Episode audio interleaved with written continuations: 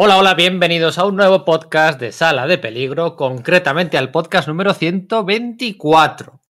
Habréis notado, y si no os lo digo yo, que de los 124 podcasts que hemos hecho hasta la fecha, no hemos hecho ninguno dedicado a los X-Men de Chris Claremont, a la patrulla X de Chris Claremont. Teniendo en cuenta quiénes somos y cómo nos llamamos, esto es casi una ofensa, un pecado, ¿no? Pero todo responde a un plan mayor y para que sepa mejor cada cosa a su tiempo. Hoy, para aliviar esa espera, aunque es un alivio realmente un poco más interno que externo, vamos a hacer una pequeña incursión en la mitología mutante claremontiana para hablar de uno de esos proyectos especiales del Patriarca Mutante, la franquicia X. Hoy vamos a hablar de Lobezno Honor, o lo que es lo mismo, de la primera serie en solitario de Lobezno. Aunque técnicamente precisos, deberíamos decir que más que una serie era una miniserie, ¿no? Aquel proyecto de cuatro números que firmaron Chris Claremont y Frank Miller en 1982, en pleno apogeo de la popularidad del mutante canadiense de las garras de Adamantium. Lo cierto es que ahora, con el paso de los años, de las décadas y de incluso las películas, puede costar hacerse una idea del contexto y desarrollo de los acontecimientos en lo que respecta a las, respecta a las muchas sorpresas y muchas revelaciones de la vida de Lobezno, ¿no? Porque tenemos interiorizadas en nuestra, nuestra Wikipedia mental pues el recorrido editorial de Lobezno más o menos de aquella forma, pero lo cierto es que está plagado de revelaciones, misterios interminables, pistas o recuerdos falsos, retrocontinuidades por doquier, añadidos a su pasado, a veces la serie principal de los X-Men de Claremont, otras veces lejos de ella, incluso en contra del control de, de Claremont. Su historia es un crisol de añadidos y de primeras veces que han hecho de él, pues uno de los cinco iconos más importantes de Marvel. Os pongo un ejemplo claro, ¿no? Eh, que, sorprende, pero que sirve muy bien para contextualizar esto. Hubo que esperar a 1976, al número 98 de los X-Men, ocho números o nueve después de su creación, para descubrir que las garras no formaban parte de los guantes, como se creía por aquel entonces por parte de los lectores. Esto hoy en día es impensable, pero todos los, los lectores pensaban que las garras formaban parte de los guantes, no parte de su cuerpo. Esta sorpresa que algunos españoles pues incluso experimentaron al, eh, no en la época de Cockrum, en la época de John Mayer, ¿no?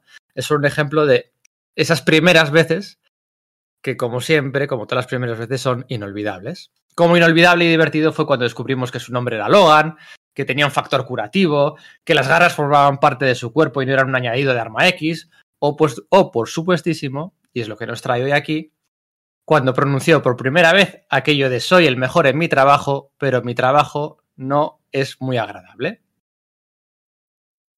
Hola Íñigo, hola Enrique, hola Lidia. Hola. Hola, ¿qué hay? Hola lectores, oyentes, personas, ¿qué tal? Con ganas de, de, viajar ya a Tokio. Estoy nervioso. Eh, sí. no, no, suelo estarlo, pero esta vez eh, me puede un poco la responsabilidad. Es que hoy vamos a hablar de dos tíos muy grandes, de dos leyendas del comic book americano. Pero no es el mejor trabajo de ninguna de esas dos leyendas. Mm, bueno, pero son. Es un buen, buen trabajo, un gran trabajo de los dos. Es y... un trabajo menor de los dos, pero un gran no. trabajo de Lovendo. no creo que sea un trabajo menor de ninguno de los dos. Creo que es un exponente muy grande de, de, de, de la obra de los dos, de su. confluyen de una forma muy especial y me pone nervioso. La, la, verdad es que hablar de esto es complicado para mí. Bueno, pues calma tus nervios, como lo ves, ¿no? Ponte rollo zen. que... Montate un jardín con piedrecita y verás que sí. no hay problema. Ese oportuno jardín con piedrecita. bueno, pues nada, vamos a desgranar esta obra. Supongo que inevitablemente hablaremos, que os conozco, y eh, la cabra tira al monte, hablaremos de los X-Men de Paul Smith hablaremos de algunas, eh, algunos cómics del contexto de Lobezno de por aquellos años y nos lo vamos a pasar bien. Mi nombre es Pedro Monge, este es el podcast de Sala de Peligro. Esperamos que sobreviváis a la experiencia.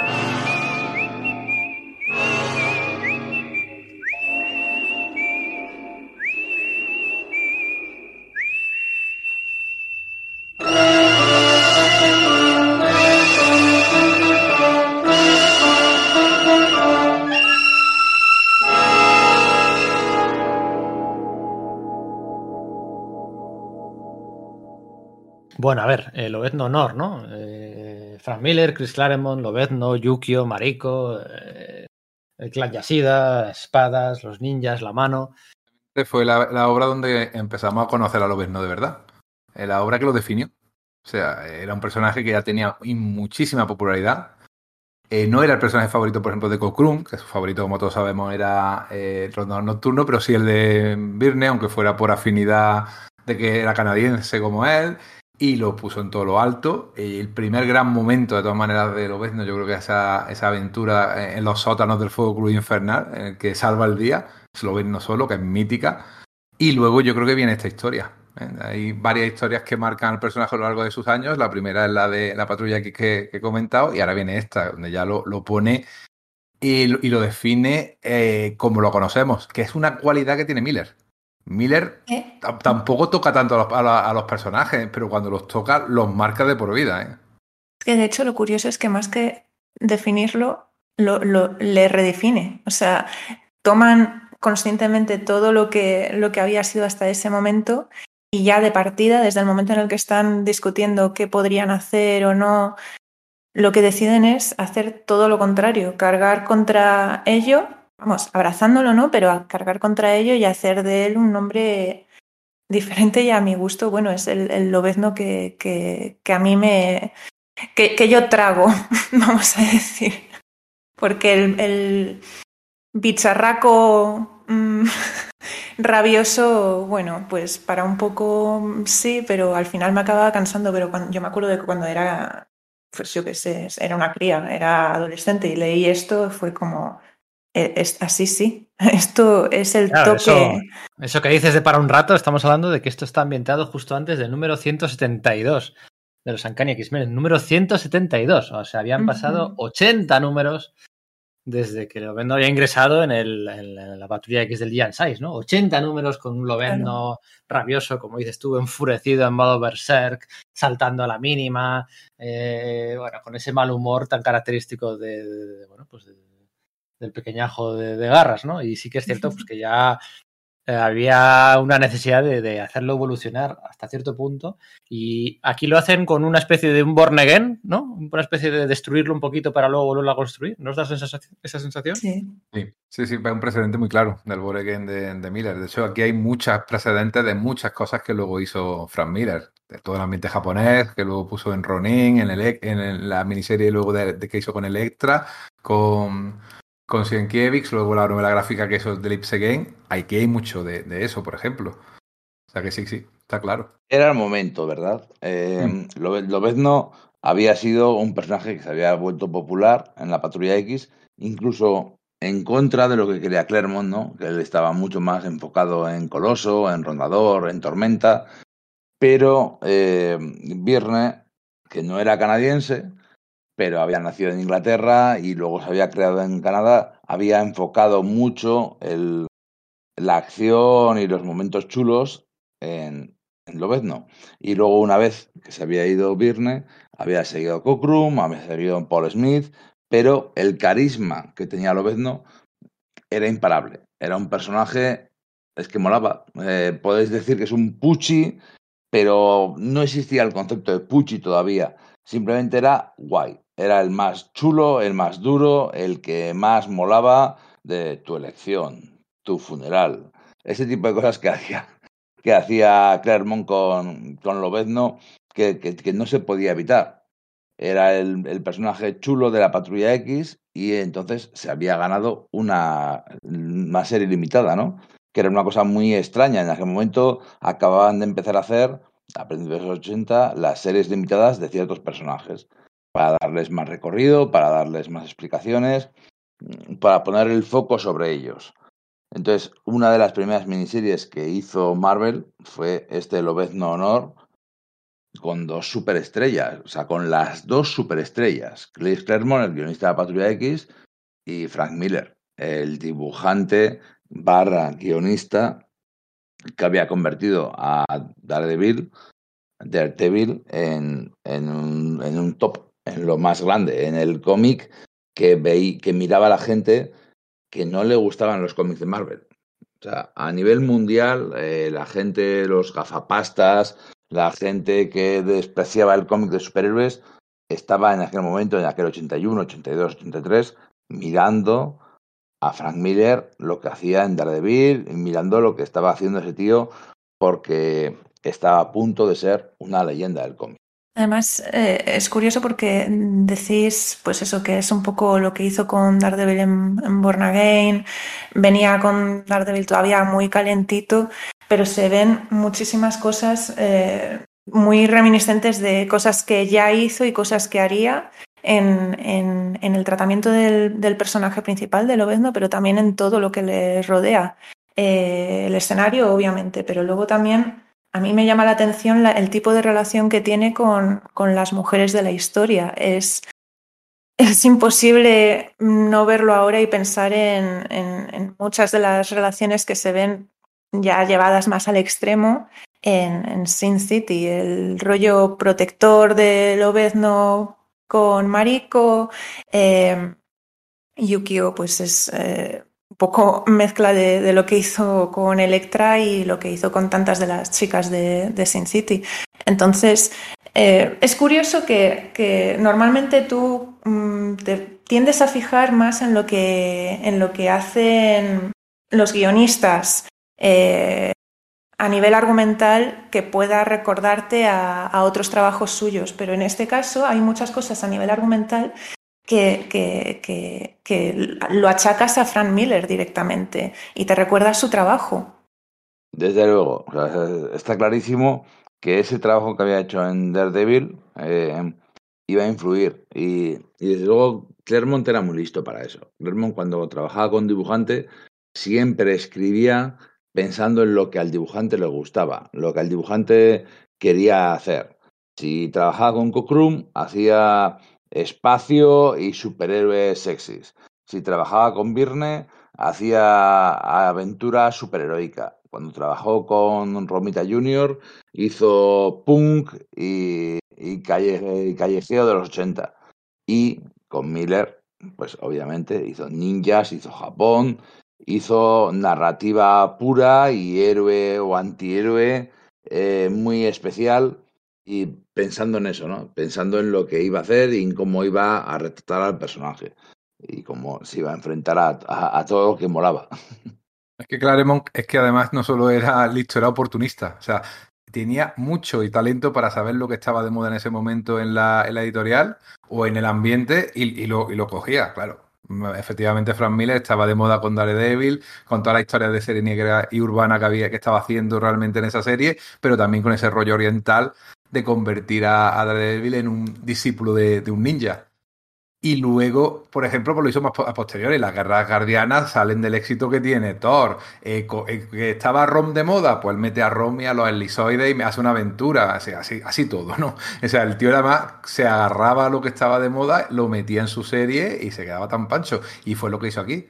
De hecho, la, historia cuenta la leyenda que esta historia se gestó en un viaje juntos que hicieron en una convención, no recuerdo cuál, en la cual iban en coche y hablando de aquí y de allí, empezaron a hablar de Lobezno, de que a, mí le hacía gracia el personaje y ya Claremont dijo, ah, esta es la mía. Y casi cuando acabaron el viaje, eh, pues ya habían terminado. Sería probablemente pues, una Comic Con en el año 81, porque esta serie, no lo hemos dicho, creo que es del año 82. Creo que no lo hemos dicho, si es del año 1982. Y ya habían colaborado antes, o sea, no es que fueran unos desconocidos uno con el otro, habían hecho un capítulo de John Carter, la serie esta del de, Señor de la Guerra de Marte, había hecho un Marvel Team Up. De hecho, el número 100, ellos crearon juntos a Karma, al personaje de, Nuevos Mutantes, por lo menos la primera historia, porque ya sabes lo que pasa con la creación de los personajes. Luego resulta que otro lo diseñó y otro se le ocurrió, pero bueno. O sea, la historia en la que apareció fue en el Marvel Team Up, Team Up del número 100, en el que aparecía Karma. Y luego hicieron un número de Powerman y, y Puño de Hierro. O sea, y Puño de Hierro haciendo, obviamente, artes marciales, porque a Miller le flipaba todo lo que tenía que ver con las artes marciales. De hecho, creo que he llegado a ser practicante, aunque no era precisamente muy bueno. Y sobre, todo se tragaba, era un poco como Tarantino, se tragaba todas las películas eh, orientales que llegaban allí a los cines de, Manhattan, ¿no? De, en aquella época, que estaba muy de moda todo el cine de ninjas, todo el cine de artes marciales, Bruce Lee, Kung Fu. Todas esas influencias se reúnen en su obra y claro, Claremont dice, pues tú metemos lo que tú quieras, que pasa en Japón que me viene muy bien porque ya Loberno es establecido que tiene un pasado en Japón, que tiene una novia en Japón. Está el interés amoroso y el detonante de la historia, Marico.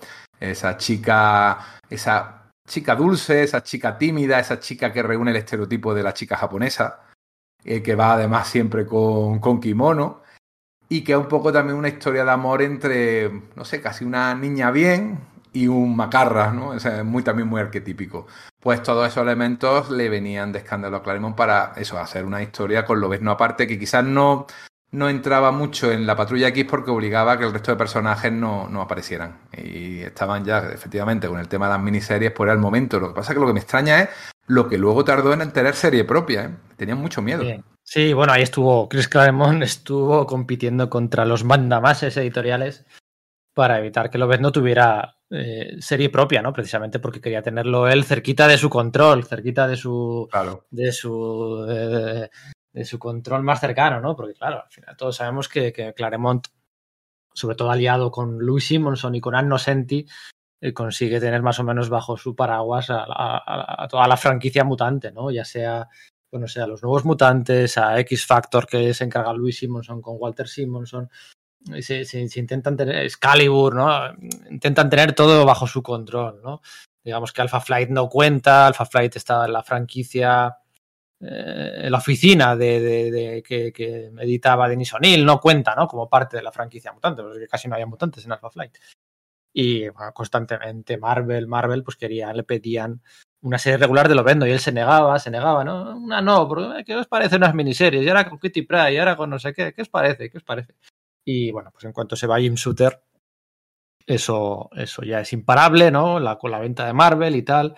Y una de las primeras cosas que, que, pone en marcha Tom Falco es la serie regular de Lobezno, ¿no? Que, que, al principio, pues sí, intenta hacer la Claremont, pero, pero está claro que no puede, ¿no? Y, bueno, ahí ya es que ya estaba, el, el personaje ya estaba por, pues unas cotas de popularidad altísimas, ¿no? He dicho antes que es uno de los cinco iconos de, de, de Marvel, pero para entonces era pues 1-2, 1-2, 1-2, ¿no? Oscilaban, oscilaban ese ritmo. Por cierto, más allá de alguna colaboración muy, muy, muy, muy puntual de algún número concreto, alguna página concreta, eh, Lobezno Honor, Lobezno, esta miniserie de Lobezno, es el último trabajo de Frank Miller poniendo dibujos a los guiones de otra persona que se llevaban muy bien y todo lo que tú quieras, y Chris Claremont y Frank Miller eran amigos en el 82, pero Frank Miller decidió después de Lovendo Origen que nunca más dibujaría los guiones de otra persona. Eh, si no me falla la memoria, que puede estar fallándome, pero estaba aquí repasando la bibliografía porque era un dato que había que comprobar. ¿eh? Bueno, así ha puesto los dibujos de la novela gráfica esta de que han hecho una adaptación en Netflix hace poco de, la dama en el lago, no sé qué historias, ¿no? Pero, pero, pero no ha vuelto a trabajar con ningún otro guionista. Ha guionizado él para, para mucha otra gente, pero no ha vuelto a trabajar con ningún otro guionista desde este trabajo con, con Frank Miller. Eso da un poquito también que pensar, ¿eh? Del 82 a hoy ha llovido mucho. Claro, es que Frank Miller no es un dibujante de cómic normal. No es eh, el dibujante habitual del que solemos hablar. ¿no? Muchas veces aquí hablamos de bienvenido este dibujante que estaba deseando hablar de él. No, Frank Miller es una leyenda. Es un icono del cómic mundial. Es un monstruo, es un genio. No, no todos los días hablamos de alguien tan grande como él, con un talento tan descomunal, con tantas obras maestras en su haber. Entonces, bueno, aquí todavía era un dibujante que hizo un trabajo para Marvel a las órdenes de un guionista. Pero claro, esto ya se acababa.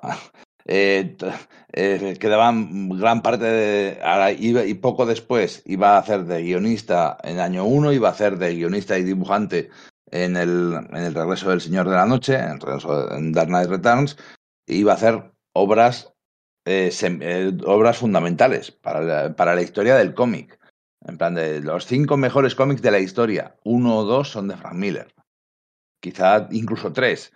Entonces, eh, hablamos de un tío en su mejor momento, que bueno, aquí todavía estaba trabajando para Claremont, para un gran escritor, pero, pero estaba despegando, estaba ya tomando carrerilla para marcar el mundo del cómic para siempre. No el mundo del cómic de superhéroes, no a lo vez, no, no a la patrulla X, el mundo del cómic.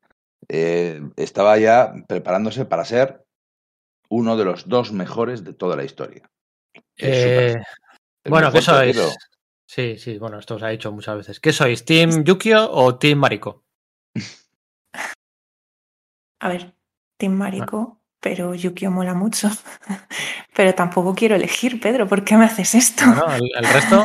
Por cierto, Mariko es un personaje creado por co-creado por John Byrne, ¿eh? no lo olvidemos. ¿eh? Eh, que no, no, es a, no, es, no, es una, no, era un personaje reciente por aquel entonces, es un personaje. No, que vaya, de, vaya. De, de, hecho, Mariko es creada en los años 70, ¿eh? a finales. De los a años finales. 70. Había aparecido en aquel tour mundial que hizo la Patrulla X, después de la saga aquella de, de la Tierra Salvaje, cuando iban saltando de país en país y aparecía brevemente como familiar además de Fuego Solar. Creo que era prima o algo así, ¿verdad?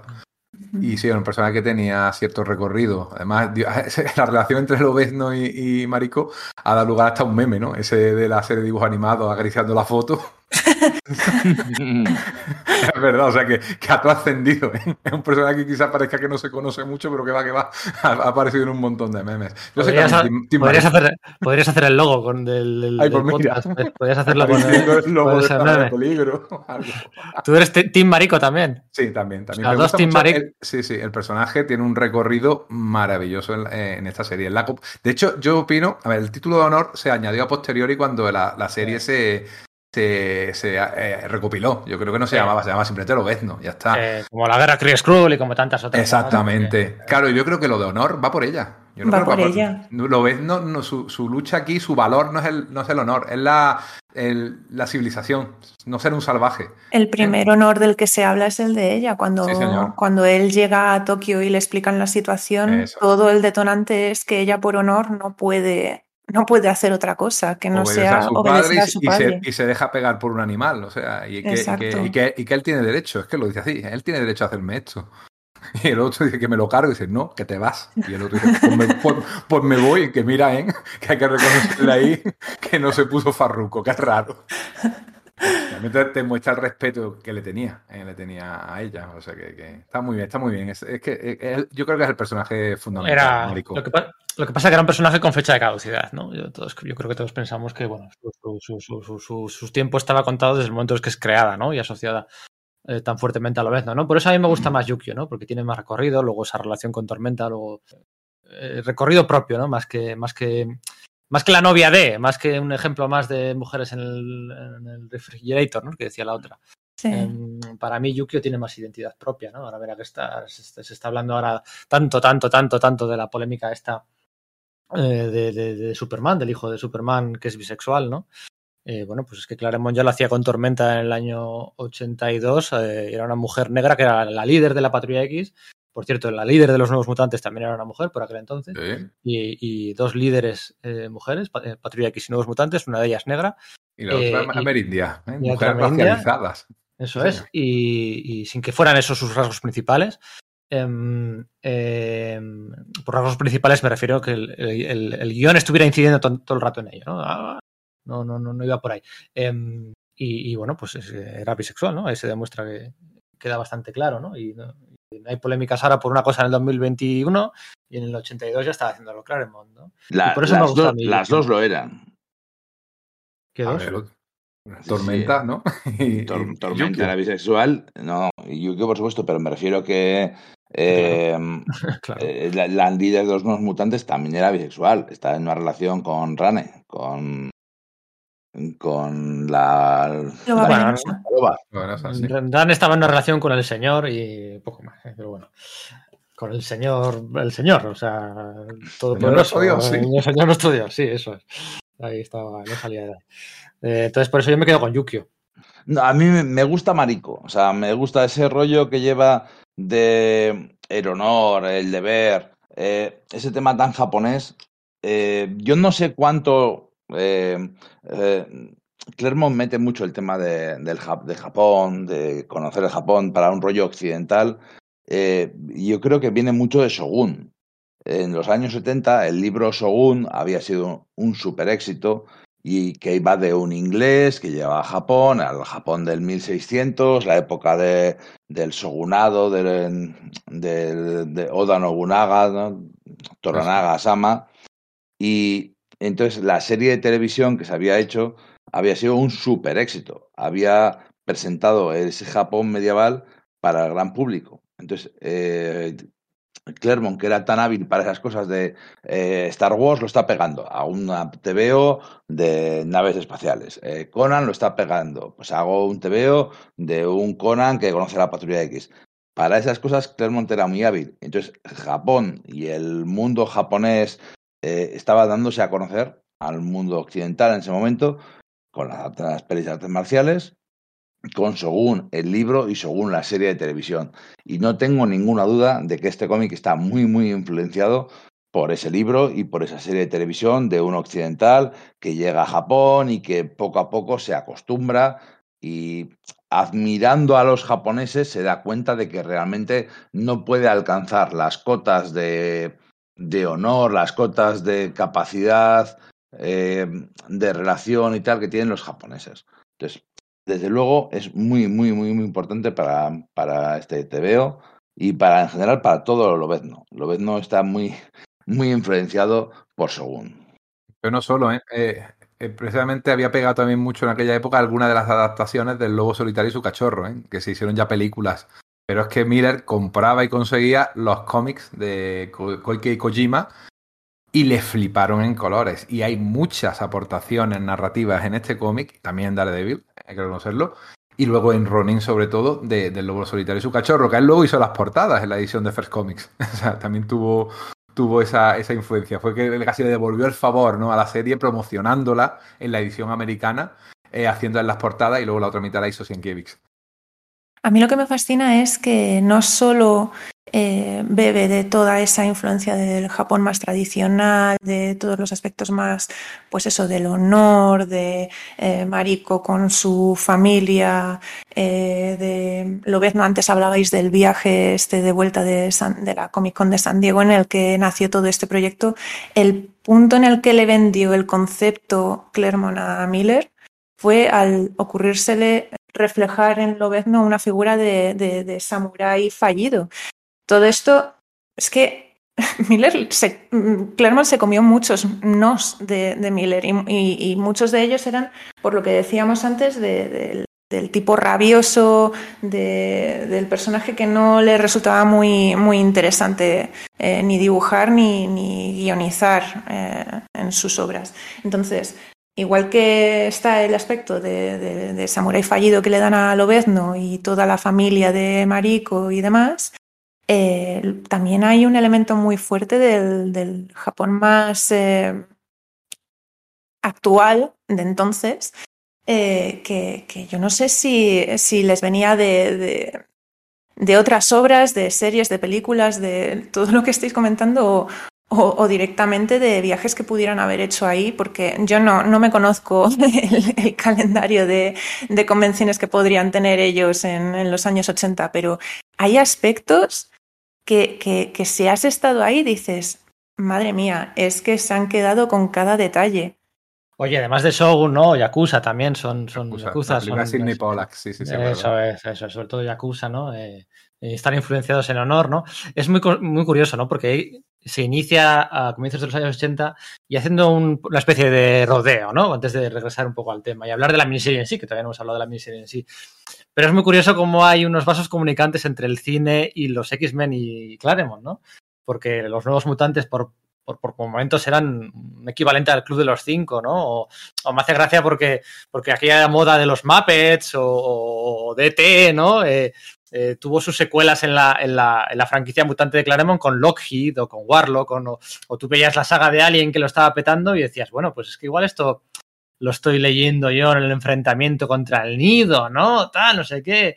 Eh, era como todo muy parecido, ¿no? Eh, los Goonies, Warlocks, los Morlocks, ¿no? O, veías a Bruce Willis luchando con su, por su vida en, en, Nakatomi Plaza y veías a los, a los, a los X-Men en plena masacre mutante allí en el edificio. Tú decías, joder, esto es, eh, se parecen mucho. Y de repente, Australia, Mad Max, ¿no? También otro megavaso comunicante. Infernos, cazafantasmas. O sea, Inferno es cazafantasmas. Sí o sí, o sea, nos pongamos como nos pongamos.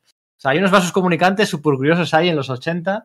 Luego ya, pues bueno, pues eh, está claro que Días del Futuro Pasado se, se adelanta al Terminator de James Ca de ¿cómo era? Cameron, James Cameron, ¿no? James Cameron. Sí, sí. Sí. Eh, o bueno, y luego vendrían, vale, pero luego vendría Nimrod, ¿no? Que lo copia un poco, o cable o tal. O sea, es súper curioso los vasos comunicantes entre. A ver, Stan Lee y Jack Kirby cuando crean muchos conceptos lo hacen basándose en las novelas de aquella época, las series de televisión, de radio, pues bueno, luego pasaría lo mismo con, con otros tantos, ¿no? Pero los mutantes canta mucho, ¿no? Alien, el nido, los cinco, los nuevos mutantes, ET, Lockheed. Las guerras asgardianas es Conan el bárbaro, la moda de Conan el bárbaro, ¿no? El Eh, último, eh, el último número de John Byrne en la Patrulla X, el X-Men 5 143, es Kitty Pride contra Alien, porque Kitty Pride se parecía a Sigourney Weaver. Entonces han dicho, bueno, como se parece a Sigourney Weaver, que se enfrente a Alien. Y no es el nido, sino un demonio, el Nagaray aquel. Está Kitty con 13 años enfrentándose a un demonio por la sala de peligro y por eh, la mansión. Pero es súper llamativo cómo Claremont absorbe todo lo que está de moda para llevarlo a la Patrulla X. Eso es, vamos, que no solo es Frank Whiteley el que copia los uniformes de Matrix en el siglo XXI, ¿no? Esto ya se venía haciendo desde eso, Inferno es cazafantasmas. Y luego pues llegan Schwarzenegger, Kurt Russell, Stallone ahí con, con, con- con sus camisetas blancas de tirantes y sus brazos y tal. Pues es que los 90, las, las prótesis robóticas, los, los, los cigarros, o sea, es que es lo mismo, ¿no? O sea, es que fue, fue lo mismo, ¿no? Yo sé, el testamento de, de- como la- la- el testamento de Magneto, ¿no? Es la lista de Sindner. Bueno, es, es- es curioso, ¿no? Es, es, es muy curioso cómo, cómo hay esos vasos comunicantes, ¿no? Y aquí pues se, se da, ¿no? Se da con Shogun y con, y con Yakuza. Bueno, es que el propio, el propio John Byrne eh, asegura que cuando crea a Mariko, que dice, ah, es que yo la creo porque me había basado en esto, es una novela, una serie, no recuerdo ahora. Eh, no tenía ni idea de quién era, la creé yo solo. Declaraciones típicas de, John Byrne, ¿no? Con ese control C, control V que hacen su, en sus declaraciones. Y bueno, pues, pues eso. Oye, vamos a hablar de Lobezno Honor. Vamos a hablar de Lobezno Honor, qué pasa en sí en la serie, ¿no? Porque no lo hemos contado y bueno, para gente habrá uno o dos que no se lo hayan leído. Eh, vamos a hacer un, un, resumen, ¿no? Porque hemos dicho que es una especie de Born Again antes del Born Again, ¿no? Como se... Me gusta mucho, ¿eh? La... Hoy estás muy bien, Enrique. Me ha gustado eso. Es como... Eso de, es, es su búsqueda de la civilización, ¿no? Por parte de, de Lobezno, ¿no? Antes de caer completamente... Bueno, pues... Eh, solo, falta el diálogo de, no tendrías que haberlo firmado en algún sí. momento. Eh, ¿cómo vamos a contar como si esto fuera una ficha de la Wikipedia? ¿Qué, qué pasa en Lovendono? A ver, ¿qué pasa? La verdad que tiene un guion que es férreo, es muy canónico y empieza con una escena de acción, que además te define al personaje. Está cazando a un oso que se ha vuelto loco, un grizzly, un oso enorme de las montañas de, Canadá, que se ha vuelto loco y ha matado a un montón de gente en un camping han entrado al parecer y, y él lo está cazando y lo mata. Entonces te demuestra que él ta, es tan animal como, como, el propio oso. Y luego se da cuenta de que el oso se ha vuelto loco porque un cazador le ha, le ha tirado una flecha venenosa, no llegó a matarlo, y sino que eso lo enloqueció y lo volvió un berserk, como dice él.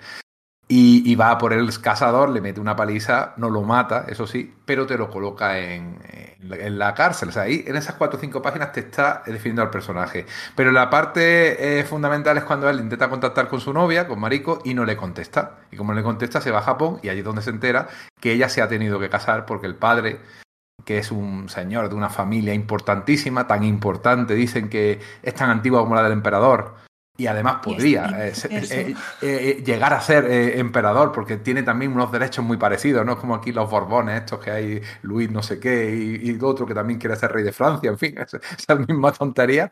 Pues esa familia, la familia Yashida, tiene las mismas aspiraciones. Y el padre, con sus eh, que ha estado un montón de años desaparecido, ha tenido un montón de tejemanejes políticos, eh, se, ve se le había dado por muerto, ¿no? Se le había se dado por, por muerto, muerto sí, señor. Muerto. Y de, y de repente, repente, aparece. Sí, sí. hace chas y aparece, y, sí. Exacto. Y entonces, pues nada, lo primero que hace es casar a Marico en una especie como de matrimonio, como hemos visto en tantas ocasiones, incluso en Juego de Tronos, por, por, lo primero que se me ocurre en la cabeza. con deudas el tío. Sí, sí, o sea, el tío ha tenido que tener una vida bastante complicada, pero que yo creo que las deudas son precisamente en sus pasos para conseguir el poder, para ser Exacto. la fuerza eh, tras el poder en, en, Japón. O sea, hay un, un subtexto eh, de, en ese plan político de poder que queda un poco oculto por el drama humano, pero que también es muy interesante. Bueno, pues nada, eh, allí que se va eh, Loberno a pedirle explicación a Marico, que ni le ha dicho nada ni nada, y ella le dice que además se la encuentra que le han pegado, porque el marido la maltrata. Esa es una, una viñeta que hay eh, grande Mm. que se ve con, el, con, con la cara. bueno, al día siguiente aparece y ya está la pobre que no tiene nada, ¿no? Por ese momento tiene ojos Maquillaje. hinchados, eh, obviamente, y, la- y- y- aguanta el tirón. Y él va, va- va a coger al marido, lo va a matar, pero ella le dice, no, mira, eh, yo esta es la vida que tengo, yo es mi deber, eso lo tienes tú que entender, que mi deber es quedarme aquí, porque yo soy una mujer tradicional de Japón. ¿eh? Las mujeres en Japón todavía van tres pasos por detrás de su marido. ¿eh? Y son muy solícitas con él, una cosa que me, sí, me llamó la atención en el viaje que hice. Y imagínate hace 30 años, 40, 40, que, que esta, esta serie Mm. le, le convence para que se vaya y él se va. Y, lo- y se iba a ir, que es la cosa. Pero, pero, el, eh, le ataca el- alguien, le ataca a, eh, a Lobezno en nombre de- del padre de Marico, lo lleva delante de él para humillarlo, para matarlo. Pero al final lo que hace es humillarlo. Eh, eh, a ver, el personaje de, de, de, Ya- de Yachida, del, de, Logun, De Shingen. eh, de Shingen, perdón, Shingen Yashida, que cambia un poco de opinión, ¿no? Porque primero parece que quiere matarlo, pero luego lo quiere usar, pero luego quiere matar otra vez. La verdad que es un poco veleta, ¿no? No tiene tampoco un plan definido. Es muy malvado. Eh, ahí falla un poquito la miniserie, ¿no? Porque Sí, primero le sí. quiere matar, pero luego que es humillar, pero claro, pero lo- los de la mano que manda detrás de él eh, es para que les mate, pero también manda a Yukio para que les mate. Y luego, para, no, pero luego- no- no, para que le convence le ayude para matar a un jefe rival. Claro, en Usa- el acto de Kabuki, sí, es todo parte de un plan muy raro, pero, pero es parte de un plan. Y a Ay, Lobezno, de hecho, le envenena, que es por eso que le, que le, que le humilla de esa manera, porque Es- lucha con él y no están en igualdad de condiciones ni de coña. le envenenan, le envenenan al secuestrarle y luego se sabe que el que le ha envenenado, o la que le ha envenenado es la propia de Yukio, ¿no? Yukio. Sí, que aparece de repente cuando a él eh, es humillado, le vence, le pega una paliza y lo deja tirado en un, en un, en un callejón. Y aparece eh, Yuki en una escena que me recuerda un montón a las del Dark Knight, a del Señor de la Noche, cuando se ven esas manos de los matones que le, que le van a pegar. Es que faltaban los zunk, zunk, zunk ¿eh? y los batarán en la, en la mano. Que es más o menos lo que pasa. Lo que pasa es que se los clava en la espalda, ¿no? Pero es la misma escena, tío. Tres años antes de, de 4 del Dark Knight, ahí estaba preconizada esa escena mítica de- del Señor de la Noche.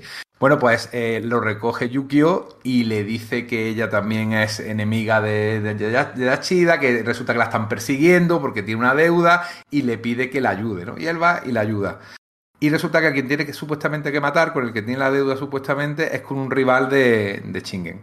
Y hay una escena muy chula eh, que sucede en un teatro kabuki. ¿Eh? O sea, que es el teatro ja- eh, japonés típico. O sea, otro ejemplito más de cultura japonesa que meten ahí. Hay un montón que meten ahí eh, Claremont y Miller. Yo creo que sobre todo Miller. Ah, ah, aquí ya has metido el acelerón y aquí estás hablando del tercer o cuarto número, ¿eh? Antes está segundo la- número. Es el final del segundo número. Eso, sí, el final del segundo Sí. número, antes ya. Es el segundo punto de giro, porque en ese momento Eh, eh, pero ya el salva.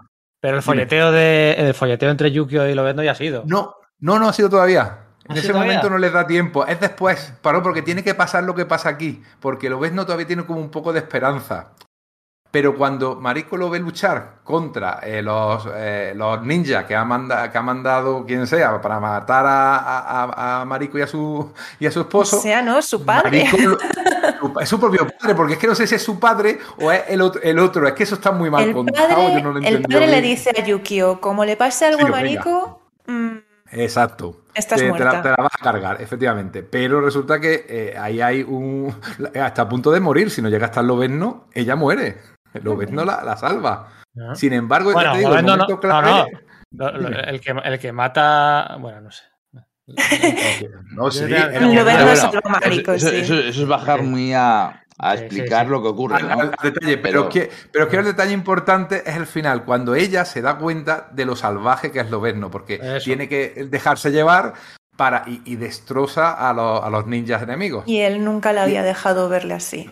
Efectivamente, y ella entonces se tapa la boca y sale corriendo y es el momento en el que realmente se hunde. No antes que había sido humillado, pero sabía las circunstancias en las que había sido humillado. Había sido envenenado, el padre había hecho trampa, bueno, vale, eso a lo mejor podría demostrarlo, contárselo, pero ahí no, ahí se ha mostrado él como es él. Ahí no había realmente una trampa. Ahí ha caído en la trampa y al mostrarse como ella sale corriendo y en ese momento acaba la, la segundo capítulo, empieza el tercero en el que están él y Yukio de Farra y ahí es cuando ya hay folleteo, efectivamente. Sí, efectivamente, fue- Ese es el momento. sí, sí. Otra Ella forma, le No te da lo igual. muestro, forma pero de- sí. otra forma de contar de que va Lobezno Honor es Chris Claremont, Frank Miller, Lobezno, en Japón, ninjas, hostias a punta pala. es una forma de explicarlo también.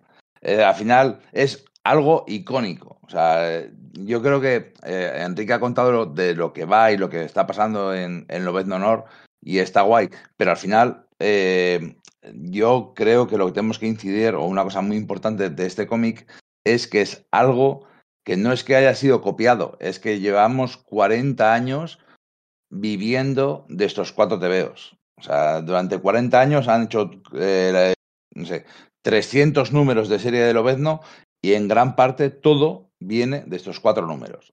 Son los, los números en los que se define como Lobezno, en el que entramos dentro de su cabeza, porque en la Patrulla X, en la serie de, de la Patrulla X de Claremont, Birne, Claremont, Cockrum, Claremont, eh, Paul Smith, todavía no estábamos dentro de él, no sabíamos cómo pensaba, eh, ese rollo de viejo sargento, de Ronin, de samurái fallido, no lo conocíamos. Es aquí cuando conocemos de verdad por primera vez los pensamientos de Lobezno. Entonces, todo, todo Lobezno, todas las películas de Lobezno, las, las tres películas que tiene, más las siete películas de, de los X-Men, vienen de, de, cómo conocemos aquí en estos cuatro números, a, en esta confluencia de genios de, de Claremont y, y Miller, a este, a este tío, ¿no? A Logan. Sí, pero, al- pero- pero para eso hay que bajar el detalle de, de lo que decía Enrique, de, de esto es como Mjolnir, ¿no? Aquí se convierte en digno, ¿no? Porque, Sí. porque, Sí. porque, porque Marico le, rech- le rechaza eh, hasta dos veces por, por, por no considerarle digno, ¿no? Y es su búsqueda de la dignidad, de la Eso es. civilización, al alejarse de.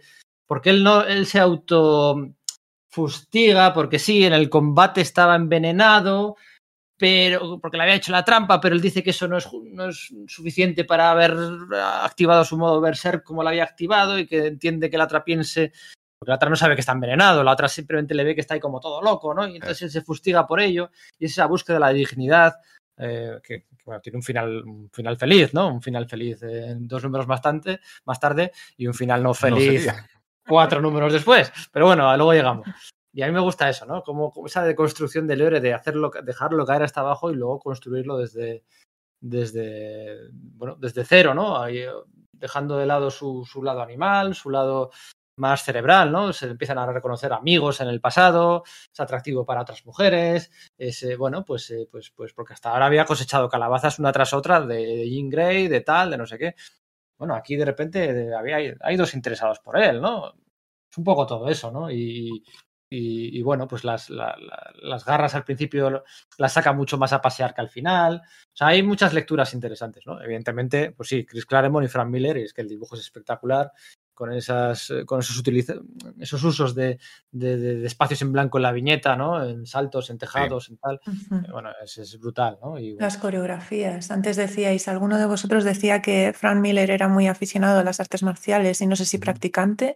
Las coreografías son brutales, son súper pensadas. Pero luego, más allá de, de las, de, de, lo que dice Íñigo, de los golpes, las hostias, los ninjas, todo, toda la adrenalina, a mí me resulta fascinante. Todo el, el aspecto tanto de, las, de, los dos personajes femeninos que, que, sacan sus diferentes lados a, pasear, los, los, lados de la personalidad de Lobezno, porque podrían muy fácilmente haber sido accesorios a la historia. Y sin embargo les desarrollan muy bien a ambos y lo suficiente como para que dé para que Pedro nos pregunte cuál es nuestra favorita, porque no son, no son pues eso, floreros para desarrollar la historia de Lobezno. Y luego, aparte también, que el, el honor de, de, de, Lobezno no se ve limitado a la percepción que tengan ellas de él. Hay un personaje, por ejemplo, que a mí me sorprendió en su momento mucho eh, cómo reaccionó Lobezno a sus diferentes encuentros con él, que es Asano Kimura, que es de quien habla eh, constantemente de que tienen una relación en el pasado, que han sido, vamos, que es casi uno de sus más valiosos amigos, dice Lobezno. Y el momento final en el que, en el que se le encuentra muerto en su, en su apartamento, con, el, con la cuchilla de, de Yukio clavada, ese momento es crucial para, para el desarrollo del personaje de Lobezno en esta historia. Es el momento en el que él ya dice hasta aquí, hasta aquí hemos llegado. Y no tiene nada que ver con su amor, ni su amor propio, ni su amor por Mariko. Entonces me parece un desarrollo del personaje muy, muy bien pensado. No, no depende solo de una sola cosa que sea el amor de Mariko, depende de todas sus relaciones en general. Su propia dignidad y los favores que debía. Oye, el cuarto número, em, el, episodio final, ¿no? Titulado Honor, precisamente, eh, ahí vemos a un Lobezno armado hasta los dientes, ahí vemos un, un Kill Bill, ¿no? Un Kill Bill entre el padre de Marico y Lobezno, ¿no? Que es bien chulo, ¿no? De nuevo las coreografías al poder, ¿no? La serie respira muy bien en cuanto a espacio de caracterización y de, y de, y de peleas, ¿no? Eh, ¿Qué os parece este Lobezno tan, bueno, pues armado con nuchacos, con ballestas, con flechas, con con, con, armado hasta los dientes. Esto no se ha vuelto a ver, no es muy habitual. La verdad que esta portada además siempre mira al público, ¿eh? siempre tiene esa relación, el dibujo de, dirigirse al lector, ¿no? De llamarlo, ¿no? Al que iba a coger el TVO en la tienda o en el kiosco, en el, en el racket, ¿no? En, el expositor. Y las portadas también están muy pensadas. Eh, yo creo que es flipante, y que está bien, es decir, ahí también abraza un poquito esa herencia, ese entrenamiento, ese pasado difuso que te dicen que ha tenido, porque él eh, sabe japonés, porque dice, no, yo es que estuve viviendo en Japón. Entonces ahí también está un poco diciendo, verá, las garras son mi parte animal, pero son un instrumento, igual que un instrumento, una ballesta, unos, un sai, un shuriken, y los va utilizando. Hay una escena buenísima que es en la que Yukio intenta introducirse en el castillo del clan Yachida para matar a Chingen, y los ninjas, los de la mano, que son mucotillas, son mucotorras, son la vieja del visillo, están diciendo, mira, están entrando por ahí, jaja, se cree que no la estamos viendo. Y, y la misma escena la repiten dos páginas después con todos esos niños muertos. o sea, es el mismo plano, pero los ninjas que han estado persiguiendo y capturando a, Yukio, sin embargo, mueren cuando entra Lobezno. Eso es magistral. Eh, yo lo veo bien, yo lo veo bien que utilice ese recurso porque además humaniza al personaje. Es decir, no dependo solo de mi fuerza, no dependo solo de mis garras. Además lo dice en un, diálogo, se pone, necesito algo más que mis garras para entrar ahí y conseguir llegar hasta, hasta Chingen. Oye, quiero comentaros un par de cosas, eh, un par de cosas más. Una de la propia miniserie y otra de después de la miniserie, lo que pasa en la serie principal. Bueno, aquí también podríamos deshacernos en parabienes hacia el, entintador, ¿no? O finisher, como ponen en los cómics. Eh, Rubinstein, ¿no? Soy Rubinstein, que está de 10, ¿no? Bueno, la colorista Glennis Wayne también, están todos de 10. Un, par de cosillas al respecto, pero yo hubiera, me hubiera encantado, viendo lo que hizo luego un año después, porque fue solo un año después en Ronin, que se hubiera entintado a sí mismo. Ya, pero eso, eso, Porque es que es fabuloso ese, ese, entintado. Date cuenta que en esa época estaba todavía siendo Daredevil, pero en esa época ya él solo hacía los bocetos y era Klaus Jansson el que dibujaba casi todo. Era un, un 20-80. Él hacía el 20% y la narrativa y cuatro rayajos, y luego era Klaus Jansson que se lo acababa. Aquí se le ocurra muchísimo más. ¿eh? Aquí se le ve mucho también incluso las influencias que tienen, porque a mí Miller, ese Miller del principio me recuerda un poquito a Steve Ditko en ciertas cosas, pero también un poco la mezcla con, con Neil Adams, porque es muy académico realmente. O sea, sabía, Frank Miller sabe dibujar muy bien. Luego se le ha criticado mucho por cómo ha derivado su dibujo en los últimos 15, 20 años, pero Frank Miller dibuja de manera académica muy, muy bien. Y está muy bien. Hombre, Rubinstein lo hace bien, digo, me hubiera gustado. Y respecto al color, los tres primeros números lo hace Glynis Wayne, pero el último lo hace Lynn Barley. Anda, el último lo hacía Lynn Barley. Sí, eh, sí, sí. Ah, y justo un mes después se hizo un número en la Patrulla X, en la de Paul Smith, el que pasa en el, en el espacio dentro de una de las ballenas que voladoras estas espaciales que además hizo una cosa que ya cuando lo vi la primera vez me flipó. O sea, o sea, el talento que tenía Lynn Barley para el color. Imitar con las técnicas de la época, que por cierto tenemos en nuestro canal de, YouTube un vídeo por ahí, hago un poquito de spam sobre las técnicas de color de, los años 70 y 80, imitar lápices de colores, tío. Eso no lo ha hecho nunca más nadie, y lo hizo Lynn Barley. Aquí no destaca tanto el color, pero sí destaca una cosa, que es utilizar color para hacer líneas, para los fondos. O sea, los fondos no son una línea negra coloreada, no, son colores y solo había otro cómic que hiciera eso, en Daredevil y Los Nuevos Titanes de George Pérez. O sea, esa época, en el 82-83, estaban intentando un poquito utilizar el color de otra manera. Y Frank Miller lo había hecho muchísimo en Daredevil. Y aquí también lo hacen. Hay fondos, por ejemplo, de esta ciudad de, de esta ciudad, Tokio, ¿no? Estos carteles enormes de colorines de neón. Pues hay una escena en la que persigue, muy bonita. Lidia, seguro que por lo que estoy oyendo, eh, sabe cuál digo. cuando persigue a Yukio que se ve además una cosa un Los poco labios, extraña, ¿no? una boca con un chupachú, sí, sí. Eh, eso es, sí, sí, sí. Oye, ¿cuál es, es que, es que no os lo he preguntado, hoy no hemos bajado al barro. ¿Cuál es vuestra escena favorita o imagen favorita de todo, de todo Lobezno Honor? Vuestra escena, página favorita, ¿eh? Solo vale, solo vale elegir una. ¿Cuál es la que os viene así a la cabeza? Venga, que sí, sí, sí, es que tenéis que tener dos o tres, pues elegir, eh, elegir una de ellas, hombre. Tampoco. Eh, Para mí, sin duda alguna, es eh, eh, Lobezno y Yukio, creo que es el arranque del tercer número. Lobezno y Yukio escapando de la, de la lluvia de flechas desde abajo, en- escapando por la ventana, ¿no? Para mí, esa, esa, esa escena es, bueno, Sí. es, es- es icónica, ¿no? Es, es sencillamente brutal. Para vosotros, Mira, ¿cuál es para- mí sería el principio del segundo número, ¿no? Eh, Lobezno despertándose con Yukio y le están atacando la mano y es la primera vez que vemos a Lobezno enfrentándose a ninjas, pero no a tres o cuatro ninjas. Es una doble, a- tú dices una doble Cuando splash. ¿no? atraviesa Una- la, la ventana, ¿verdad? saltando por la ventana y es el Lobezno contra 50 ninjas. Y recordemos que el Lobezno que dibuja Frank Miller no solo es muy físico, sino que las garras que dibuja Miller son cuchillas, son, son realmente peligrosas. Tú las ves, ves las garras de Miller y dices, esto corta, esto es un arma asesina, no es una cosa ornamental. Eh, ves a, a ese Lobezno, a ese asesino total contra mogollón de ninjas, porque hemos visto a la- habíamos visto a Daredevil enfrentándose a, a unos pocos ninjas y sufriendo. Lobezno lucha contra muchos, no contra tres o cuatro ninjas de la mano, en plan contra 25. Oye, esa, esa- el- esa doble eh, splash es brutal. El Lobez- ahora, ahora pregunto a Lidia y a Enrique su momento para que se lo. No vale la respuesta de todos me gustan. eh, todo- todo- No, no, yo eh, estoy muy cierto, porque espera, habéis sí, sí. dicho dos de los que a mí, de los que yo estaba dudando, así que esos ya me los quito. Antes de eso, y por no desviarnos, del Lobezno de Frank Miller, en el, hay momentos eh, en, la- en las viñetas de infiltración, digamos, de alguna forma, que parece Spider-Man, ¿eh? Por cómo repta por ciertos tejados y ciertos techos y tal, no sé qué. Por momentos parece Spider-Man ahí reptando y Eh, desplazándose. Es, es técnica Eh, ninja, ¿eh? No es sí. ninjutsu. O sea que no, sí, no. sí, sí. Yo, yo, eh, eh, yo me he equivocado, ¿eh? me he equivocado de momento, tendría que haber elegido el verdaderamente, el verdaderamente bueno. Eh, Lidia, Enrique. ¿Quieres ir tú, Enrique, primero? A ver si me quitas otro y así voy No, eliminando. no, no. Por eso, por eso. seguro- Que alguien, que alguien diga el ¿El del, tren, el, el del tren ya, por favor. Va, pues no voy a decir ese, voy a decir uno que no va a decir nadie, yo creo. El mío es Venga. el final del capítulo 3. La página final del capítulo 3 a mí me encanta. El- la viñeta casi a página completa de- del rostro de Lobezno.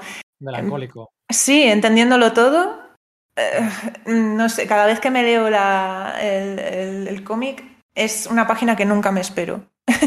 Todas las demás sí, porque estás con toda la adrenalina y entonces vas, vas eh, siguiendo por, por, no sé, con carrerilla, ¿no? Eh, toda, la, toda la acción.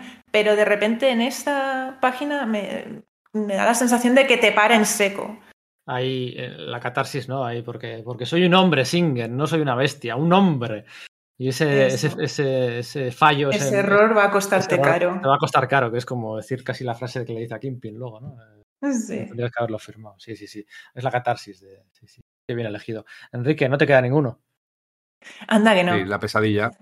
La pesadilla que tiene en la que sueña que él es un guerrero samurái que va a ver a su amada al castillo y lo acribillan a flechas, igual que 30 años después hizo en 300, cuando acribillan a lanza, a flechas a, los guerreros de, de Esparta.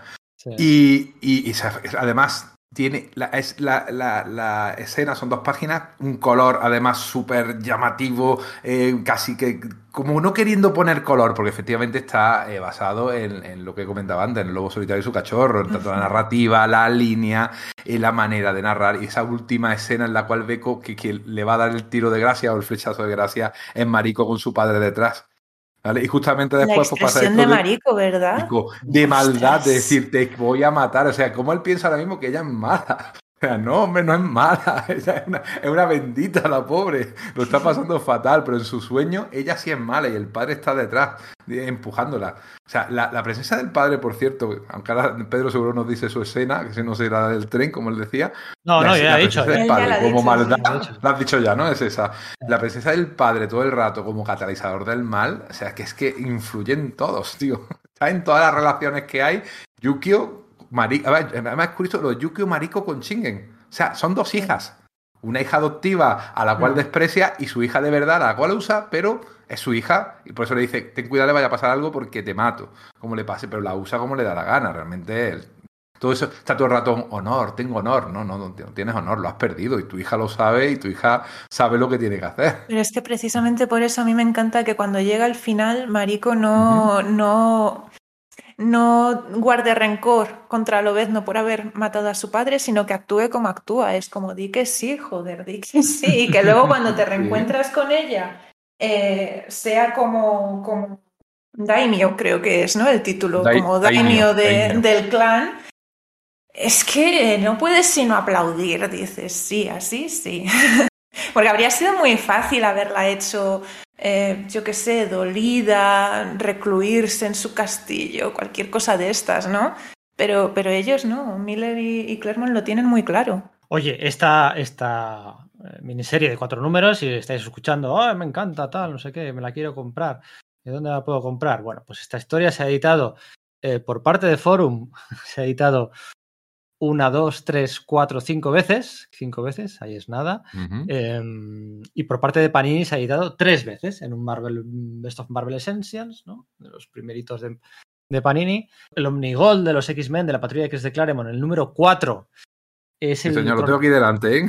y, efectivamente, está ahí. Sí, yo creo que esa es la siguiente vez. Y la última creo que es en la colección Frank Miller de Lobezno Honor, que sacaron ahí a toda velocidad, que venía, acordaros que venía Frank Miller a, al Salón del Cómic de Barcelona y luego vino el de Madrid y tal, y sacaron una, colección Frank Miller, el tomo de Lobezno Honor, se ha editado tres veces por parte de Panini.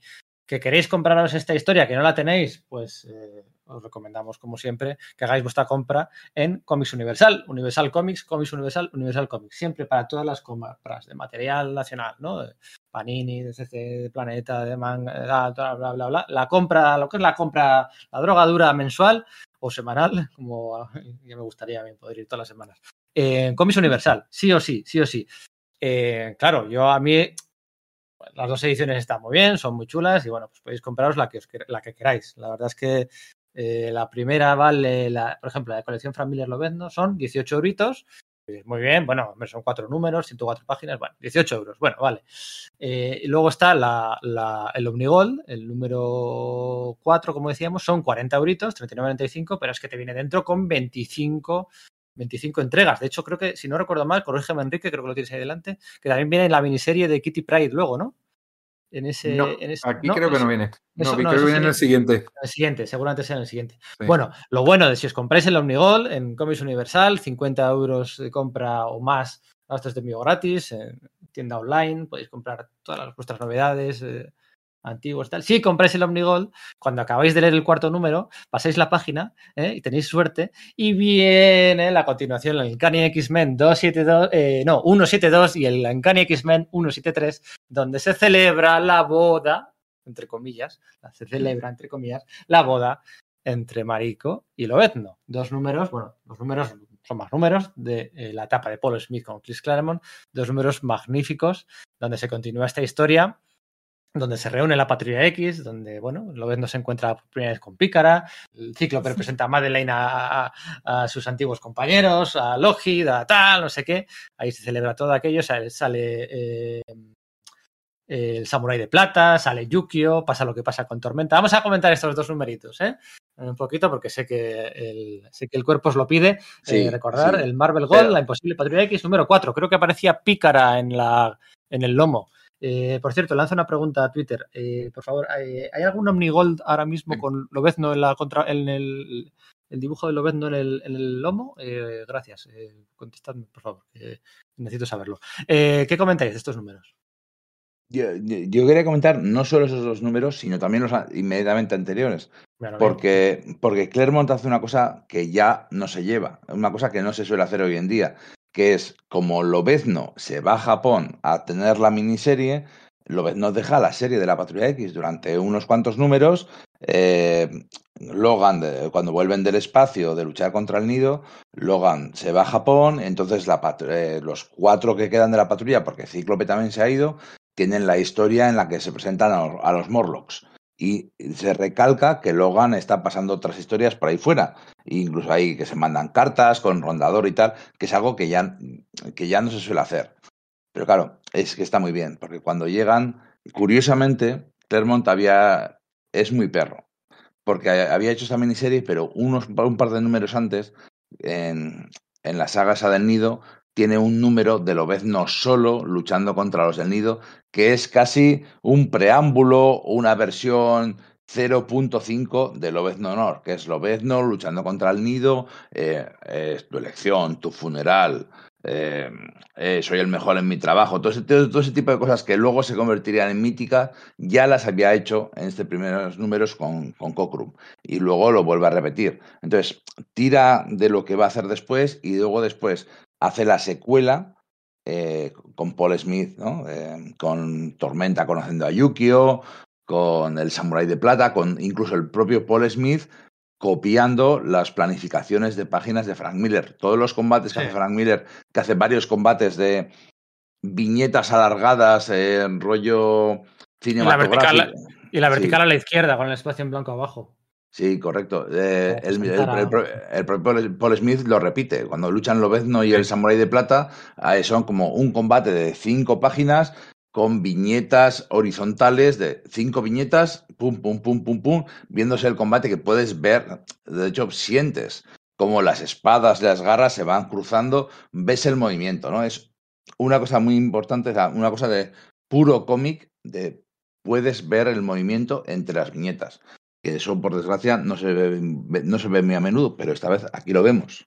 Me permití un segundillo, eso que habéis dicho de la viñeta vertical con el espacio abajo, es que las viñetas verticales estaban proscritas en el cómic americano, porque los editores pensaban que eran difíciles de leer, porque tu, tu intención siempre que ves una página es ir de la esquina de arriba a la izquierda a la esquina de abajo a la derecha. Entonces lo hacías de derecha a izquierda, el sentido lectura normal. Sin embargo, si tú metes una viñeta vertical, te vas abajo del, del todo y dices ahora, dudas, sigo arriba, me voy a la derecha, ¿qué es lo que hago? Y lo resuelve como ha dicho Pedro, con ese espacio blanco abajo y un espacio blanco arriba que los conecta. Ya te dice cómo fluye la narrativa. Eso apenas se hacía, ¿eh? Y lo, y lo metió Frank Miller y es curiosísimo lo que habéis dicho, porque efectivamente, si tú te ves en el hormigón los números anteriores de Paul Smith, apenas utiliza viñetas verticales y a partir de la miniserie mete un montón de, de viñetas verticales. Y todo De el mundo ya metía viñetas verticales. De hecho, la imagen esa que tenemos todos en la cabeza de Pícara cuando aparece por primera vez por la puerta y la ve, la ve Lobezno, ¿no? Que pensaba que era una Esa. villana y tal, no sé qué, con el traje verde arriba, abajo, las botas, el pelo cortito, la pícara que molaba, ¿sabes? Esa imagen es así, es con el espacio en blanco abajo, la transición, es, es una imagen súper súper clásica de, de, de pícara. A mí me encanta todo el arco que tiene, bueno, el arco, la- la- cómo cambia la relación entre, entre Lobezno y Pícara a raíz de que, bueno, pues pasa lo que pasa, eh, sufren un ataque y demás, y es Pícara la que Lobezno no la traga, por, con razón, quiero decir, a mí me gusta mucho Pícara, pero, pero lo que hizo con Carol Danvers no, no tiene nombre. Y Lobezno no, no se lo tenía perdonado. Y cómo eso va cambiando a raíz de que tras el ataque es Pícara la que les protege a Mariko y a él. Y cómo al final eh, Sí, sí. la salva. Todo eso eh, a mí me gusta mucho. Es un momento tan acojonante que el clímax de la primera película de la Patrulla X es de, de este TVO. Eso Sí. es. Cediéndole su poder de curativo a través de pues, permitiéndole tocarla, ¿no? Hay una escena primero en la que no le quiere tocar, eh, con los labios muy cerca, por cierto, y Sí. hay una segunda escena en la que le deja absorber su poder curativo para que se cure, porque si no la palma, ¿no? Al, al- un impacto de, de- directo en el pecho, ¿no? De, de- de Madame Mm. Viper, ¿no? Em, Y de, bueno, y de Yukio que vuelve a aparecer aquí, ¿qué me decís? Bueno, es que aquí redefine, además aprovecha y redefine a Tormenta y la convierte en la Tormenta Punky con la relación que tienen con Yukio. Ya eso venía de antes, o sea, no es una cosa que de repente aparezca, especialmente en la saga de los Morlos que habéis comentado antes, todos recordamos cómo Tormenta pelea con Calisto y lo que ni siquiera sus compañeros esperaban, ni la propia Calisto pasa, que apuñala a Calisto. Y se hace la reina de los morlos, que se quedan todos diciendo, ¿pero qué le ha pasado a esta mujer? Pues le ha pasado que está cambiando. Y cuando llega a Japón, conoce a Yukio, ve la- lo libre que es, porque ya si era libre, en la miniserie de Lobezno no era libre. La miniserie de Lobezno estaba totalmente sometida por Shingen. Pero ella es libre, la conoce, pasa lo que tenga que pasar, ¿eh? y la convierte en una, en una punky.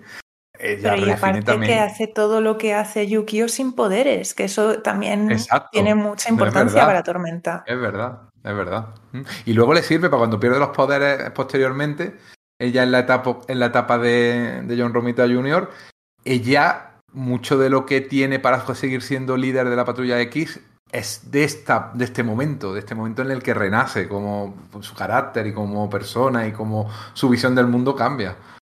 Es- es- lo que dieron esos dos números de la boda de Lobezno a la patrulla X y al desarrollo de estos personajes es Dos números, dos números en los que le daba tiempo a Scott Summers a descubrir que el accidente de avión de Ma- Madeleine había sido cuando moría Jean Grey. eh, Dos números súper compactos, eh, impresionantes. ¿Qué os parece el final no feliz? Eh, bueno, pues eh, es responsable de ese final no feliz, por, metido por calzador.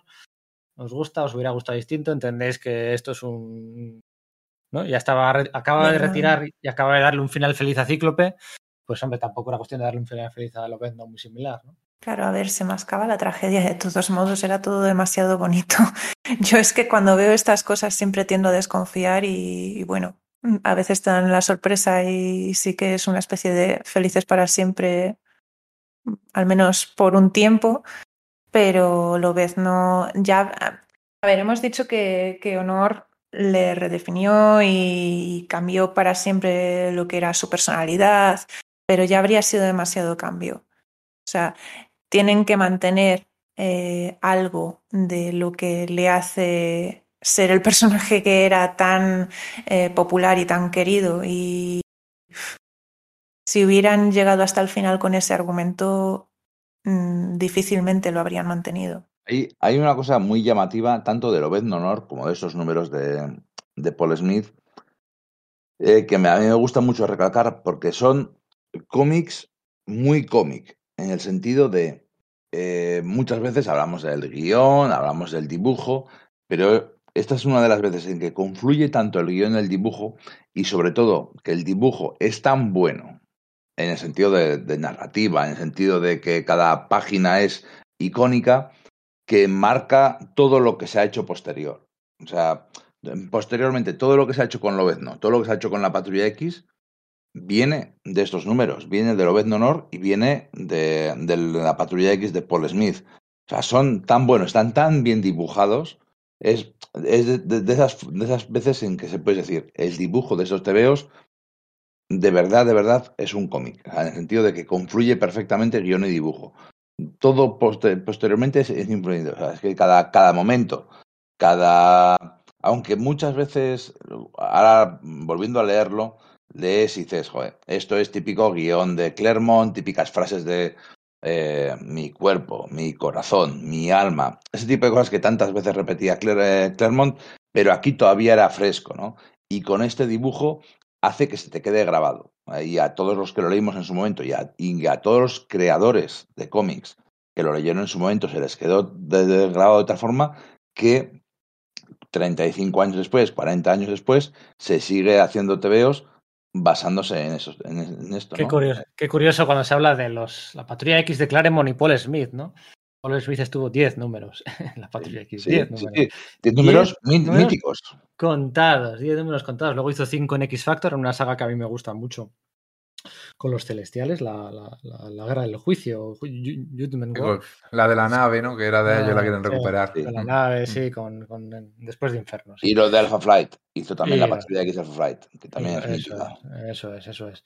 Pero vamos, que la patrulla X que hizo 10 números, del 165 al 175, quitando uno en medio, 10 números. Qué pasada. Oye, comentaba ahora Íñigo lo de pues, que todos estos números pues, fueron los que. Y ya acabamos, ¿eh? con esto ya vamos a ir acabando. Eh, son los que, estos números, los que fueron construyendo, a partir de los que se construyó la, la, la figura de Lobezno, ¿no? Pero lo cierto es que todo el mundo se apuntaba al carro de, de, añadir capas y capas y capas de, personalidad, de recuerdos, de, de retrocontinuidad, de sucesos antiguos a la figura de Lobezno, ¿no? Esto ocurrió 5 años después, 10 años después, 15 años después, 20 años después, 25 años después, ha ocurrido desde entonces sin parar, ¿no? Que ya no he hablado solo del Lobezno origen, ¿no? Hace poco, hace unos años, descubría que Lobezno se había infiltrado en la realmente no se había unido a la Patrulla X como infiltrado para acabar con el profesor Xavier. O sea, han ido añadiendo capas y capas, algunas chulas y otras no, ¿no? Y uno de esos detalles, construyendo la personalidad de Lobezno, lo da Chris Claremont en el primer número de, de esta miniserie, pero contradice todo lo que vamos a saber de Lobezno después, y todo lo que el propio Claremont iba a contar después. Es que hay un diálogo, ¿no? En el que describe a Mariko, ¿no? La describe como la hija de uno de los uh, una de las familias de Japón más nobles, ricas y poderosas de, pues, de la historia del país, ¿no? Se puede trazar su, su árbol genealógico, su, su, su, familia se puede trazar casi hasta hace dos mil años, ¿no? Como para decir la pureza en la sangre, la, eh, la importancia. ¿eh? Y luego añade yo, en mi caso, yo solo conozco a mi padre y, hasta ahí puedo llegar, no conozco a nadie más, ¿no? Yo solo conozco a mi padre. Y es un momento que tú lo lees hoy en día y tú dices, ¿eh? ¿Qué pasa aquí? Espera, ¿cómo que yo solo conozco a mi padre? Tú no conoces a tu padre. Claremont, ¿por qué pusiste yo solo conozco a mi padre, no? Y, y, no sé a vosotros, pero a mí me chocó mucho al releerlo, ¿no? No recordaba esa. Es un, una línea, simplemente una línea. Yo solo conozco a mi padre y no conozco a nadie más, ¿no? De mi familia. Y me llama mucho la atención, ¿no? Los Y famosos quería- cabos sueltos de Claremont, ¿no? Bueno, bueno, los cabos sueltos que retomaba 10 años después y algunos los dejó, tal, no sé qué. Eh, Claremont tenía muchos planes para Lobezno, todos se saben. Eh, pensaba hacer un borrador del cerebro, eh, que se, dedica- se, uniera a la mano, ¿no? Un poquito como lo que hizo, bueno, un poquito no, igual a lo que hizo Mark Millar con Romita años después. Quería desvelar un parentesco que sí que no con dientes de sable. Pero yo quería preguntaros, pues en esta construcción de, añadidos de, a la mitología de Lobezno, a ver si será un recuerdo falso, ¿no? Eh, ¿En qué momento, en qué momento el lector descubre, porque lo que decía, los guantes que no eran garras, eso se descubre muy pronto, o que tenía un factor de curación no se descubre hasta el número 116, que habían pasado veintipico números desde que había aparecido por primera vez, o sea, no se sabía eh, que tenía un factor de curación o, tantas cosas. ¿En qué momento el lector descubre que Lobezno tiene un bloqueo de memoria, problemas de memoria? Porque eh, yo no, no recuerdo ahora mismo bien, bien, bien esto en qué momento ocurre. Yo diría que en la etapa de Larry Hama, ¿eh? que a mí me chifla, por otra parte. Creo que fue cuando empezaron un poquito a, indagar en el pasado de él más y que no se, no, no se acordaba de nada. Eh, el otro día, cuando eh, estuvimos haciendo el programa de Alpha Flight, pues salió aquello de que Puck no conocía a Lobezno, pero luego lo estuvimos hablando ya fuera de micro que si había en la, en la etapa de, Larry Hama con Mark Silvestri una aventura en la que viajaban al pasado y llegaban a Guernica, tanto Puck como Lobezno, y él, Puck, Lobezno decía que recordaba que había estado allí, pero que no se acordaba bien. O sea, eso estaba ahí dando vueltas en ese, en ese momento. En, en la etapa que dices tú de la Rijama sí que es cierto que tratan mucho todo ese tema de las memorias eh, implantadas y borradas y todo este tema de, de todos los Pero recuerdos digo- falsos. Yo, yo digo cuando, Sí. yo digo cuando, Cuando, el- se, cuando se muestra primero, por primera vez eh, Que el que no tema de la amnesia. ¿no? Claro. Eso es. Eso fue en Alpha Flight. Eso fue en Alpha Flight eh, y lo hicieron Bill Mandlo y Salvus Chema. Eh, fue cuando, cuando Ajá. Heather, Hudson y, y, bueno, y Guardián le encontraban amnésico en la nieve eh, y Heather eh, cuidaba de él. En su y- luna, en la luna de miel era, ¿no? en su Aquello. luna de miel, exacto, que también vaya la luna de miel. Es que, es que una cosa increíble que hoy en día eh, no, no cuadra para nada es que, claro, eh, todos- toda esa parte del pasado de Lobezno eh, se lo impusieron un poquitín a Claremont, porque está pasando eso, eso que dices tú de, de que Heather encontraba al Lobezno amnésico recién salido de Arma X, pero es que en, en, en Alpha Flight metían el tema de Dama Mortal y el, su padre, que era el que había creado el tema de eh, el proceso de implantación del adamantium. Ujú. Todo eso no salía en la Patrulla X. El, eh, Bill Mant, creo que, creo que fue Mantlo, lo metió ahí en Alpha Flight y de pronto Claremont se dijo, ¿cómo? Que ahora tengo que tratar que, re- que todo lo que yo tenía pensado ya no sirve porque en Alpha Flight han dicho que le copiaron a Lord Viento Oscuro el proceso para implantar el adamantium y ponérselo a Lobezno y O sea, por eso, da- y por o eso el- Mortal quiere matarlo. O sea, que el sucesor de John Byrne eh, le saboteó a Chris Claremont sus planes. Lidia, ¿en qué número era esto que dices de...? de- En el 33. en En, Alpha 33. Flight número Ah, 33. o sea, que eso, será. Eso será en Todo. verano del 86, para que nos situemos un poquito. O sea, Prontito, prontito. bastante, bastante pronto. Yo recuerdo, es verdad, ahora que lo dices, yo recuerdo esas escenas en las que la luna de miel eh, le tienen que cuidar a Lobezno, ¿no? Le, le tiene que cuidar ella. Ella, Él no, ella, ella. ella. se lo encuentra y no le da miedo. O sea, que es la cosa. Ve a un tío en pelota con una garra y dice, pobrecito, lo voy a meter en la cabaña. Sí, tampoco lo, una chica de 17, 18 años. ¿eh? Claro, pero ella está fastidiada. Ella está diciendo, ¿por qué tengo que estar pasando mi luna de miel así? Y, y luego lo curioso es que cuando, cuando Lobezno despierta, eh, por instinto, eh, le salen las garras y le tienen atado, digamos, en, una, en, una, en la cama de la cabaña, le tienen así como atado con cuerdas y demás. Y al sacar las garras se, se cortan. Y ella estaba dormida. Y en el momento en el que se despierta, él, con, al verse sus garras, se asusta porque no se las había visto. Entonces, el primer susto que, que, tú ves es el de ella por decir, me cago en la leche, pero que tiene garras de metal. Pero, pero, pero se calma cuando ve la reacción de, del propio Lobezno de estar flipándola y, y, y, ella ya le empieza a consolar, a decir, ay, pobre hombre, lo que han tenido que hacer con él, pues todo lo que, lo que ahora ya sabemos, ¿no? Entonces es un momento bastante potente porque te, te, introducen que no es ya que esté amnésico y no recuerde su vida pasada, es que, es que no se conoce a sí mismo, a su propio cuerpo, se está descubriendo en ese momento. Lo que dice Pedro es interesantísimo porque al fin y al cabo el pasado misterioso de Lobezno era simplemente un rasgo de personalidad, era para hacerlo eso misterioso, eh, qué será, quién será, y ahora de repente lo convierte en un artificio narrativo, ya cuando pasan todas estas cosas que estáis contando. Ya es una cuestión para que mueva la historia, no por caracterizar al personaje, sino para mover la historia investigando ese pasado y... Pero es que la historia de Lobezno está llena de retrocontinuidades, porque fíjate, sí. estamos hablando de un personaje que lo crea en el año 74 que por cierto siempre se dice, ¿no? Que es creado por la, la, representación visual, el dibujo, el diseño del personaje, es creado por John Romita Sr. Eso no hay ninguna duda. Pero John Romita Sr. lo dibuja sobre un papel. ¿Vale? Lo dibuja sobre un papel sin, sin ningún tipo de referencia. Sin ningún tipo de referencia. Es hasta que se, hasta que, hasta que el, lo diré, hasta que aparece, el, bueno, iba a decir el 181, hasta que no aparece el, el cómic número 181 de, de, de, Hulk, ahí el lector no se da cuenta que es un personaje que es un canijo, que es un pequeñajo. Y eso es cortesía de Herr Trimpe. O sea, John Romita Senior cuando diseña el personaje, no diseña el personaje siendo un retaco, siendo un enano.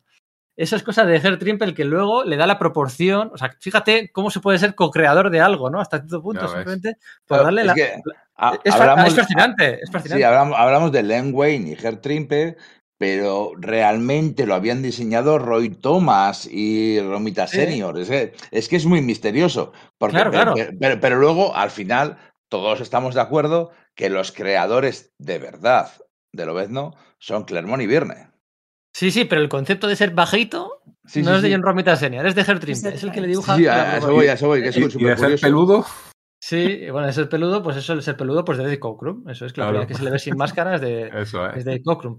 Pero lo que iba a contar, la retrocontinuidad, ¿no? Que las garras, eh, pues eso, eran no, eran, eran suyas de origen, ¿no? Eh, eran huesos, luego recubiertos de adamantium, el proyecto Arma X. Luego hay fallos contradictorios porque eh, eh, lo vendo debuta en el año 74 y el adamantium ya ha aparecido antes, en el 69, pero ha aparecido en el presente, no es creado el, el número 66 de, de, los Vengadores, creo, ¿no?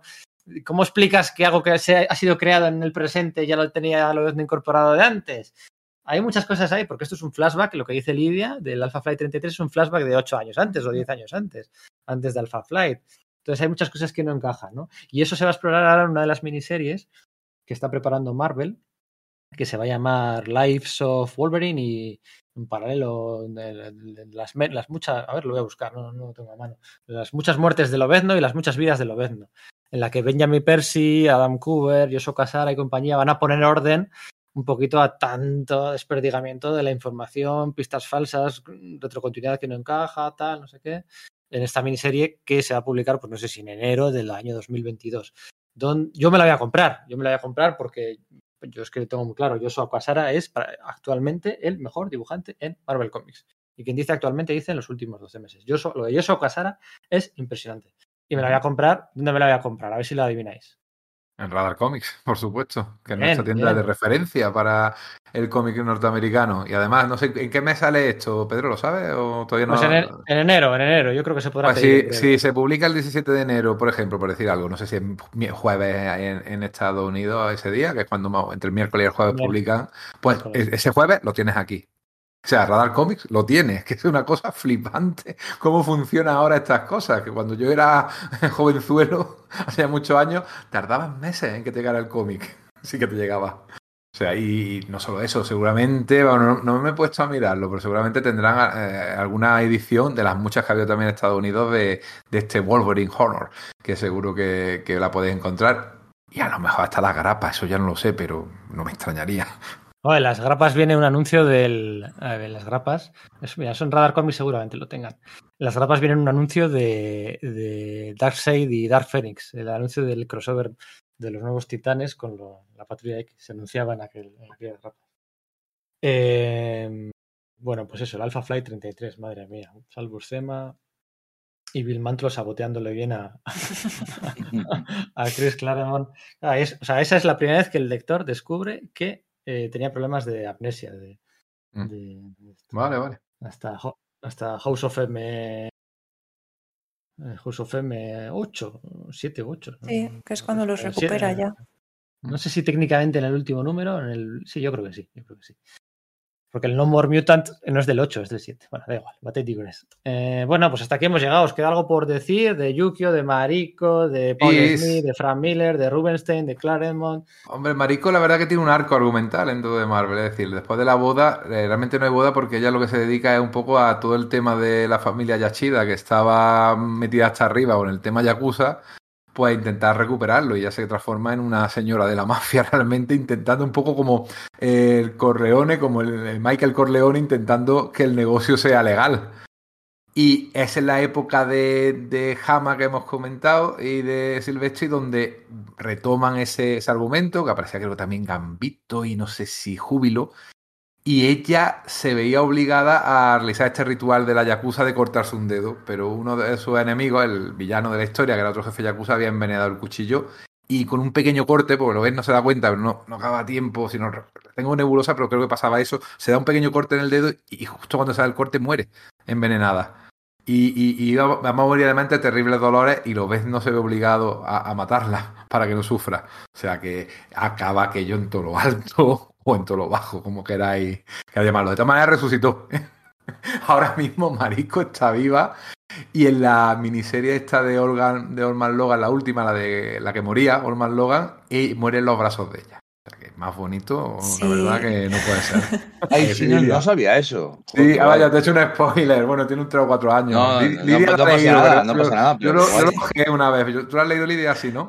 Sí, sí. Lo que pasa es que yo, mm, para quien le guste Mariko, mm, no sé si es que es demasiado trágico todo. Es, es, es un personaje muy, muy trágico. Y además mm, que podía haber sido usado más, creo yo. Entonces yo lo que, lo que iba a decir así un poco off topic es que eh, ahora mismo se está publicando una, una miniserie que se llama Demon Days, que es de, de Peach Momoko, que es una de las Stormbreakers de, de Marvel. Actualmente, vamos, eh, habréis visto 20.000 portadas hechas por, por ella. Pues está haciendo una miniserie que se llama Demon Days, que es totalmente fuera de, fuera de, de continuidad, fuera de todo. Es, es como su propio universo, ¿no? Y utiliza personajes eh, Marvel en un universo que es eh, muy eh, reminiscente del Japón tradicional, con los yokais, con criaturas de este tipo. Y la protagonista principal es, es Mariko, es su versión de Mariko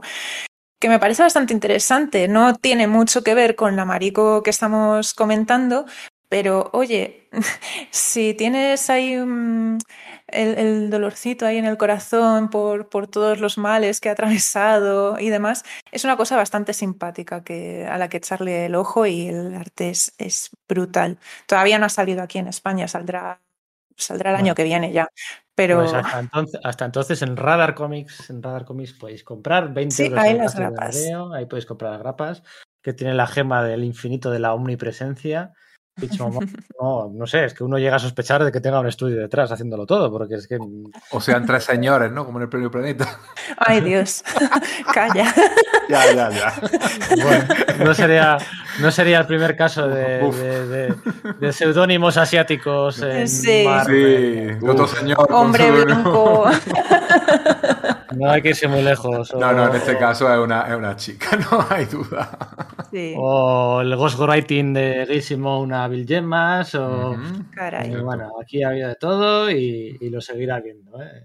por mucha cancelación que, que haya, que no nos extrañe. Pero bueno, no vamos a acabar el podcast de algo tan interesante con una nota pesimista, así que nada. eh, Oye, una, una, una cosa, Pedro. Este Mm. chico, este dibujante, este tal Frank Miller, igual tenemos que seguirle, ¿no? Igual dentro de poco podemos hacer algo con él. mm, sí, bueno, eh, yo os voy dando largas, os voy dando largas. Intento. Eh, el tío promete, parece que sabe lo que se hace. Sí, pero con estos autores pasa una cosa. Podemos hacer un podcast de 10 horas hablando de Frank Miller o 10 podcasts de 10 obras de Frank Miller de una o dos horas. Igual mejor esa segunda. Y luego Ah. al final hacer la edición y los pega uno detrás de otro. Sí, me Sí, parece bien. claro, eso obviamente.